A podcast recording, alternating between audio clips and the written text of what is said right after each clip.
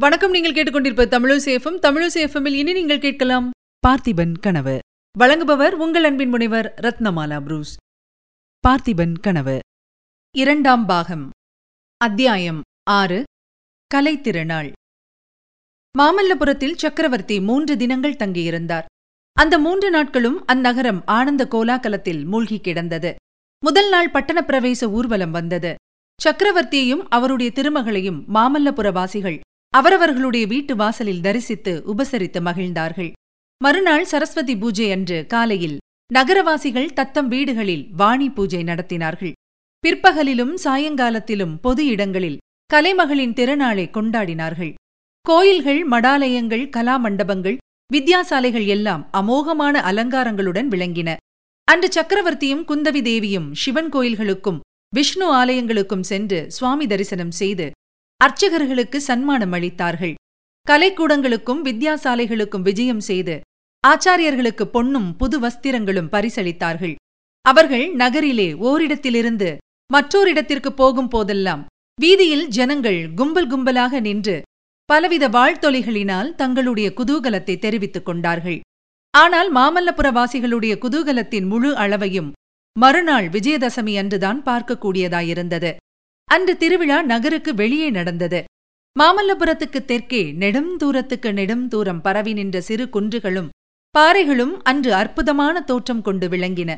பாறைகளின் சுவர்களிலெல்லாம் விதவிதமான வர்ண வேலைப்பாடுகளுடன் புராணக் கதைகள் சித்தரிக்கப்பட்டிருந்தன. ஒரு விசாலமான பாறையிலே நந்த கோகுலத்தில் பாலகோபாலன் செய்த லீலைகள் பூதனை சம்ஹாரத்திலிருந்து காழிங்க நர்தனம் வரையில் வெகு அழகாக சித்தரிக்கப்பட்டிருந்தன.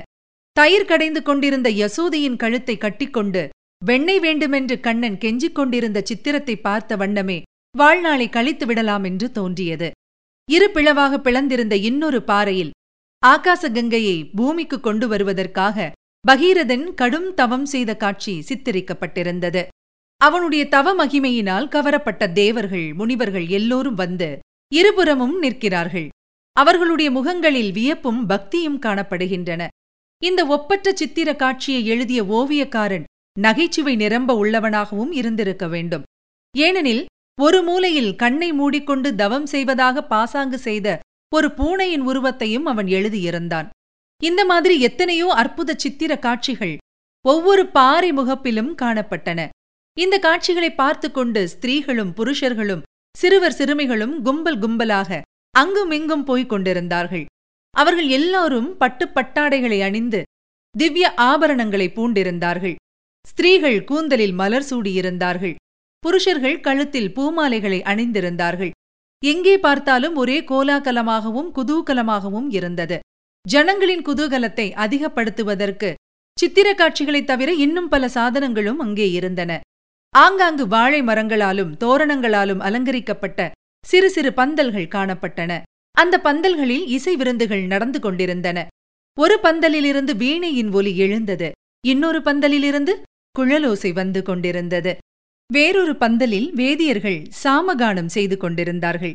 மற்றொரு பந்தலில் ஓர் இசைப்புலவர் அப்பர் பெருமானின் தேவார பதிகங்களை கல்லும் கனிய பாடிக்கொண்டிருந்தார் ஜனங்கள் அவரவர்களுக்கு இஷ்டமான இடத்திலே போய் நின்று சித்திர காட்சிகளையும் இசை விருந்துகளையும் அனுபவித்துக் கொண்டிருந்தார்கள். ஆங்காங்கே அமைக்கப்பட்டிருந்த தண்ணீர் பந்தல்களிலும் கூட்டத்துக்கு குறைவில்லை. அவல் பொரியும் சர்க்கரையும் பானகமும் நீர்மோரும் வந்தவர்களுக்கெல்லாம் உபசரிப்புடன் வழங்கப்பட்டன. இவ்விதம் கண்ணுக்கெட்டிய தூரம் ஒரே ஜனசமுத்திரமாய் தோன்றியதாயினும் அந்த ஜனத்திரளுக்கு மத்தியில் ஓரிடத்தில் மிகவும் நெருங்கிய ஜனக்கூட்டம் காணப்பட்டது. இக்கூட்டம் ஒரே இடத்தில் நிலைத்து நில்லாமல் போய்க் கொண்டிருந்தது. அந்த காட்சியானது சிறு சிறு அலைகள் எழுந்து விழுந்து கொண்டிருக்கும் சமுத்திரத்தில் ஒரே ஒரு பெரிய அலை மட்டும் தொடர்ச்சியாக போய்க் கொண்டிருப்பது போல் தோன்றியது. இந்த பெரிய அலைக்கு காரணமாயிருந்தவர்கள் சக்கரவர்த்தியும் அவருடைய செல்வ புதல்வியும் தான். நரசிம்மவர்மர் உயர்ந்த ஜாதி புறவி ஒன்றின் மேல் வீற்றிருந்தார். குந்தவி தேவியோ பக்கத்தில் இருந்தாள். இவர்களுக்கு முன்னாலும் பின்னாலும் கூட்டத்தை விலக்கி வழி செய்வதற்காக ஒரு சில வீரர்கள் மட்டுமே சென்றார்கள். அவர்களுக்கு சற்று முன்னால் சக்கரவர்த்தியின் வருகையை அறிவிப்பதற்காக ஒரு பெரிய ரிஷபத்தின் மேல் முரசு வைத்து அடித்துக் கொண்டு போனார்கள். ஜனத்திரளுக்கு இடையே சென்று கொண்டிருந்த இந்த ஊர்வலம் ஆங்காங்கு நின்று நின்று போக வேண்டியிருந்தது. சித்திர காட்சிகளை பார்ப்பதற்காக சக்கரவர்த்தி நின்ற இடங்களிலெல்லாம் அவர் மேலும் குந்தவி தேவியின் மேலும் பூமாறி பொழிந்தார்கள். நறுமணம் பொருந்திய பனிநீரை இறைத்தார்கள். சந்தன குழம்பை அள்ளித் தெளித்தார்கள். ஜெய விஜயீ பவ என்றும் தர்ம ராஜாதிராஜர் வாழ்க திருபுவன சக்கரவர்த்தி வாழ்க நரசிம்ம பல்லவேந்திரர் வாழ்க மாமல்ல மன்னர் வாழ்க என்றும் கூஷித்தார்கள்.